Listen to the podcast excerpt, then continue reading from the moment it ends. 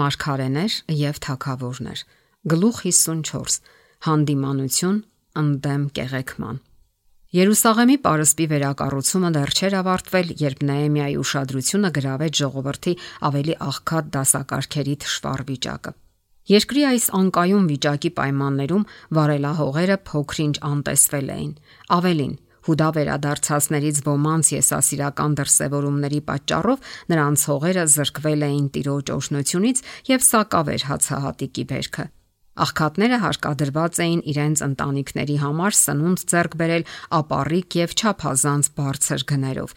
Նրանք նաև ստիպված էին տոկոսով գումար վերցնել, որpիսի կարողանան վճարել Պարսից թագավորների կողմից պարտադրվող ծանր հարկերը։ Աղքատների տառապանքն ավելի էին շատացնում որոշ հարուստ հрեաներ, ովքեր օգտվելով նրանց անապահով վիճակից իրենք էին հարստանում։ Տերը Մովսեսի միջոցով հրամայել էր Իսրայելին, որ յուրաքանչյուր 3 տարին մեկ բերքի 10-րդ մասը հավաքվի աղքատներին տրամադրելու համար։ Այդ նպատակով իրականացվում էին նաև այլ միջոցառումներ։ Յուրաքանչյուր 7 տարին մեկ հողագործական աշխատանքները դադարեցվում էին, հողը չէր մշակվում եւ նախորդ տարվա սերմերից աճած բերքը թողնվում էր աղքատների համար։ Աղքատներին սատարելու եւ բարեգործական այլ նպատակներով արվող նվիրաբերությունների միջոցով պետք է մարդկանց մտքում թարմ պահվեր այն ճշմարտությունը, որ Աստված է ամեն ինչի Տերը եւ որ նրանց հնարավորություն է տրված օրհնությունների աղբյուր լինելու ուրիշների համար։ Եհովայի նպատակն էր, որ իսրայելացիները սովորեն արմատախիլ անել եսասիրությունը եւ զարգացնել մեծահոգություն եւ ազնիվ բնավորություն։ Մովսեսի միջոցով Աստված նաև հրահանգել էր. Եթե իմ ժողովրդից քեզ մոտ եղած մի աղքատի փող փող տաս, վաշխառուի նման մի եղիր նրա հանդեպ։ Քո եղբորից տոկոս չառնես, ոչ փողի տոկոս, ոչ ուտելիքի կամ որևէ բանի, որ տրվում է տոկոսով։ Եվ նաև ասել էր. Եթե քո Տեր Աստծո քեզ տված երկրի քաղաքներից մեկում քո եղբայրներից մեկն աղքատ լինի, ապա քո սիրտը չխստացնես եւ քո ձեռքը չփակես քո աղքատ եղբոր առաջ, այլ անպատճառ ձեռքդ բաց կանես նրա համար եւ նրա կարիքների բավարար լինելու չափ փող կտաս նրան։ Քանի որ երկրի վրա աղքատ մարդ չի պակասի, դրա համար էլ պատվիրում եմ քեզ ու ասում. ձեռքդ բաց քո երկրում գտնվող աղքատ ու կարիքավոր եղբորդ Բաբելոնից աքսորիալների վերադառնալուն հաջորդող տարիներին հարուստ հրեաներն այս հրամանների ճիշտ հակառակն էին անում։ Երբ աղքատները ստիպված էին լինում պարտքով գումար վերցնել թակավորական հարկերը վճարելու համար, հարուստները նրանց գումար էին տրամադրում այն հետ գանձելով բարձր տոկոսադրույքներով։ Աղքատների հողերը որպես գրավ վերցնելով, նրանք դժբախտ պարտապաններին աստիճանաբար հասցրել էին ծայրահեղ աղքատության։ Շատերը ստիպված էին իրենց ворթիներին ու դուստրերին ծառայության վաճառել, եւ թվում է ոչ մի հույս եւ ոչ մի հեռանկար չկար նրանց վիճակը բարելավելու, նրանց զավակներին կամ նրանց հողերը ազատագրելու։ Անընդհատ աճող հուսալքություն էր տիրում հարատև աղքատության ու ստրկության հետ միասին, սակայն նրանք մի ազգ էին, նույն ուխտի զավակները, ինչպես իրենց առավել հարուստ հավատակից եղբայրները։ Մարդիկ իրենց վիճակը հիանալիորեն ներկայացրին Նեեմիային։ Ահա ասացին նրանք. մենք մեր ворթիներին ու դուստրերին հպատակության ենք տալիս։ Մեր դուստրերից ոմանք արդեն հպատակության մեջ են, իսկ մեր ձեռքին կարողություն չկա, որովհետև մեր արտերն ու այգիները ուրիշների ձեռքին են։ Նեեմիայի հոգին վրթովվեց տեսնելով այս դաժան կեղեքումը եւ ես շատ նեղացա ասում է նա, երբ որ նրանց աղաղակը եւ այս խոսքերը լսեցի։ Նա հասկացավ, որ իրեն կհաջողվի վերացնել հարստահարման այս դաժան սովորությունը, պաշտպանելով արդարությունը։ Առանձնահատուկ երանդով ու վճռականությամբ նա ջանքեր գործադրեց իր հավատակից եղբայրների բեռը թեթևացնելու համար։ Նեեմիայի վրա ոչ մի ազդեցություն չունեցավ այն հանգամանքը, որ կեղեքիչները հարուստ մարդիկ են, որոնց աջակցության կարիքը մեծապես կա քաղաքի վերականգնման գործում։ Նա խստորեն հանդիմանեց իշխաններին ու կառավարիչներին եւ հավաքելով մարդկանց մի հոծ բազմություն, նրանց ներկայացրեց այս հարցին վերաբերող Աստծո պահանջները։ Նա նրանց ուշադրությունը հրավիրեց այն իրադարձություններին, որոնք տեղի էին ունեցել Աքազ թագավորի կառավարման ժամանակ Նա կրկնեց այն падգամը, որն Աստված էր այն ժամանակ ուղղել Իսրայելին, հանդիմանելով նրան դաժանության ու հարստահարման համար։ Իրենց կրապաշտության պատճառով Հուդայի զավակները տրվել էին իրենց առավել կրապաշտ եղբայրների իսրայելացիների ձեռքը։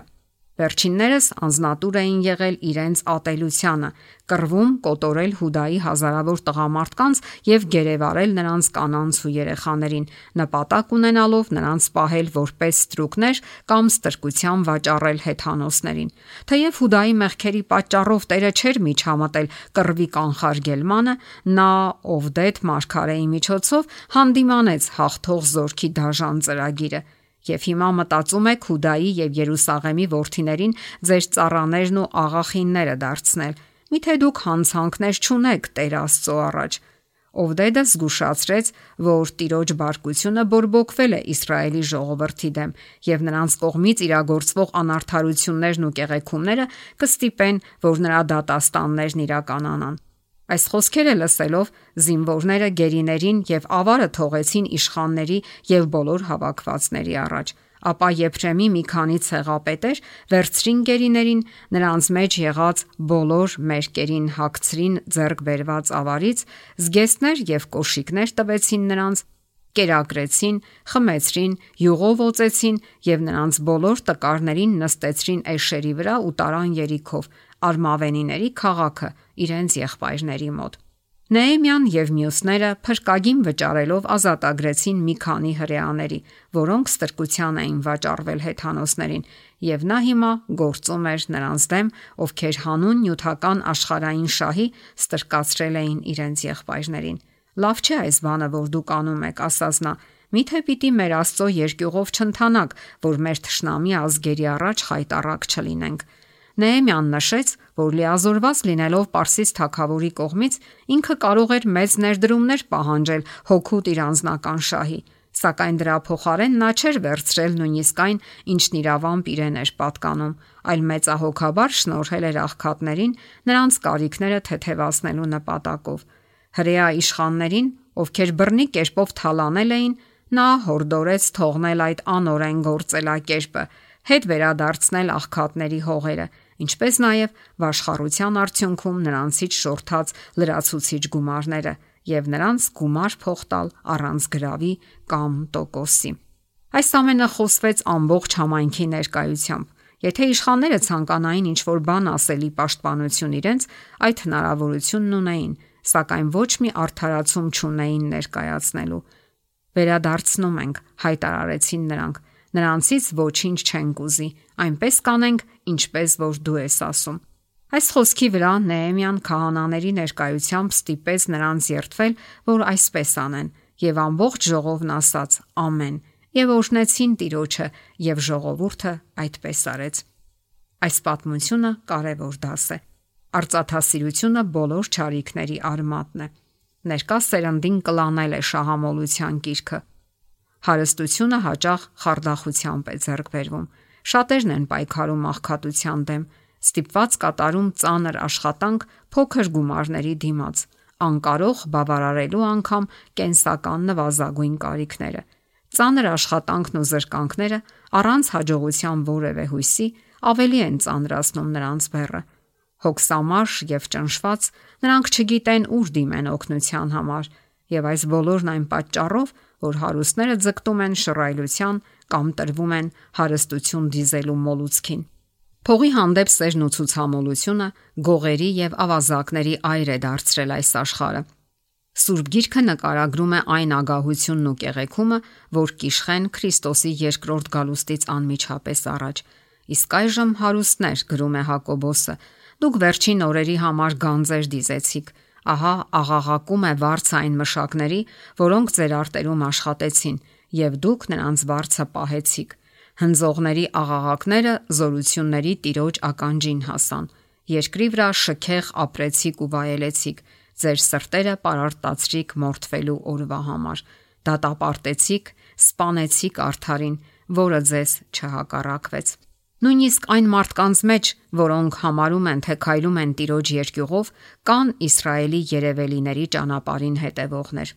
Իշխանություն ունենալով նրանք կորզում են ավելին, քան արդար է եւ դառնում են հարստահարիչներ։ Եվ քանի որ ագահություն եւ ուրացություն է դրսևորվում նրանց կյանքում, ովքեր կրում են Քրիստոսի անունը, եւ եկեղեցին իր ցուցակներում շարունակում է պահել նրանց անունները, ովքեր իրենց կարողությունը ձեռք են բերել անօրինական ճանապարով, անարգվում է Քրիստոսի կրոնը։ Շվայտությունը, խարդախությունը, դրամաշորթությունը այլասերում են շատերի հավատը եւ խաթարում հոգեվոր էությունը։ Եկեղեցին մեծ չափով պատասխանատվություն է կրում իր անդամների մեղքերի համար։ Նա սատարում է մեղքը, եթե իր ձայնը չի բարձրացնում դրա դեմ։ Աշխարհիկ սովորույթները չափանիշ չեն քրիստոնյայի համար։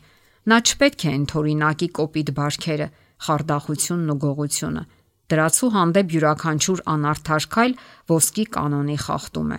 Աստծո զավակների Քրիստոսի սուրբերի նկատմամբ արվող ամեն չարություն արվում է հենց իր Քրիստոսի հանդեպ ուրիշների տգիտությունից, թուլությունից եւ դժբախտությունից օգտվելու ամեն փորձ երկնային գրքերում գրանցվում է որպես խարդախություն։ Նա ով իրապես երկյուղում է Աստծուց, ավելի շուտ գիշեր ցերեկ կաշխատի եւ կուտի դժվարության հացը, քան կտրվի կուտակելու մոլուցքին, հարստահարելով այրուն ու ворփին կամ իրավունքից զրկելով օտարին։ Բարոյական չափանիշներից աննշան շեղումն իսկ ոչնչացնում է պատնեշները եւ սիրտը պատրաստում ավելի մեծ անօրենության համար։ Այն չափով, որ մարդն օգտագործում է առիթը հոգուտ իրեն եւ ի վնաս մյուսի, նրա հոգին անհաղորդ է դառնում Աստծո հոգու ազդեցությանը։ Այդ գնով ձեռք բերված եկամուտը սարսափելի կորուստ է։ Մենք բոլորս պարտական էինք Աստվածային արդարադատությանը, սակայն մենք ոչինչ չունեինք պարտքը վճարելու համար։ Այդ ժամանակ մեզ գտալով Աստծո որդին վճարեց մեր փրկագինը։ Նա աղքատացավ, որ նրա աղքատությամբ մենք հարստանանք։ Աղքատների նկատմամբ առատաձեռն լինելով մենք կարող ենք ապացուցել մեր անկեղծ երախտագիտությունը մեզ շնորհված ողորմության համար։ Բարիք անենք բոլորին, պատվիրում է Պողոս Առաքյալը, մանավանդ հավատի ընտանիքի անդամներին։ Իսկ նրա խոսքերը համապատասխանում են Փրկչի խոսքերին. աղքատները միշտ ձեզ հետ են, երբ ուզեք, նրանց կարող եք բարիք անել։ Այն ամենը, ինչ կամենում եք, որ մարդիկ ձեզ անեն, այդպես եւ դուք արեք նրանց, որովհետեւ սա են օրենքն ու մարգարեները։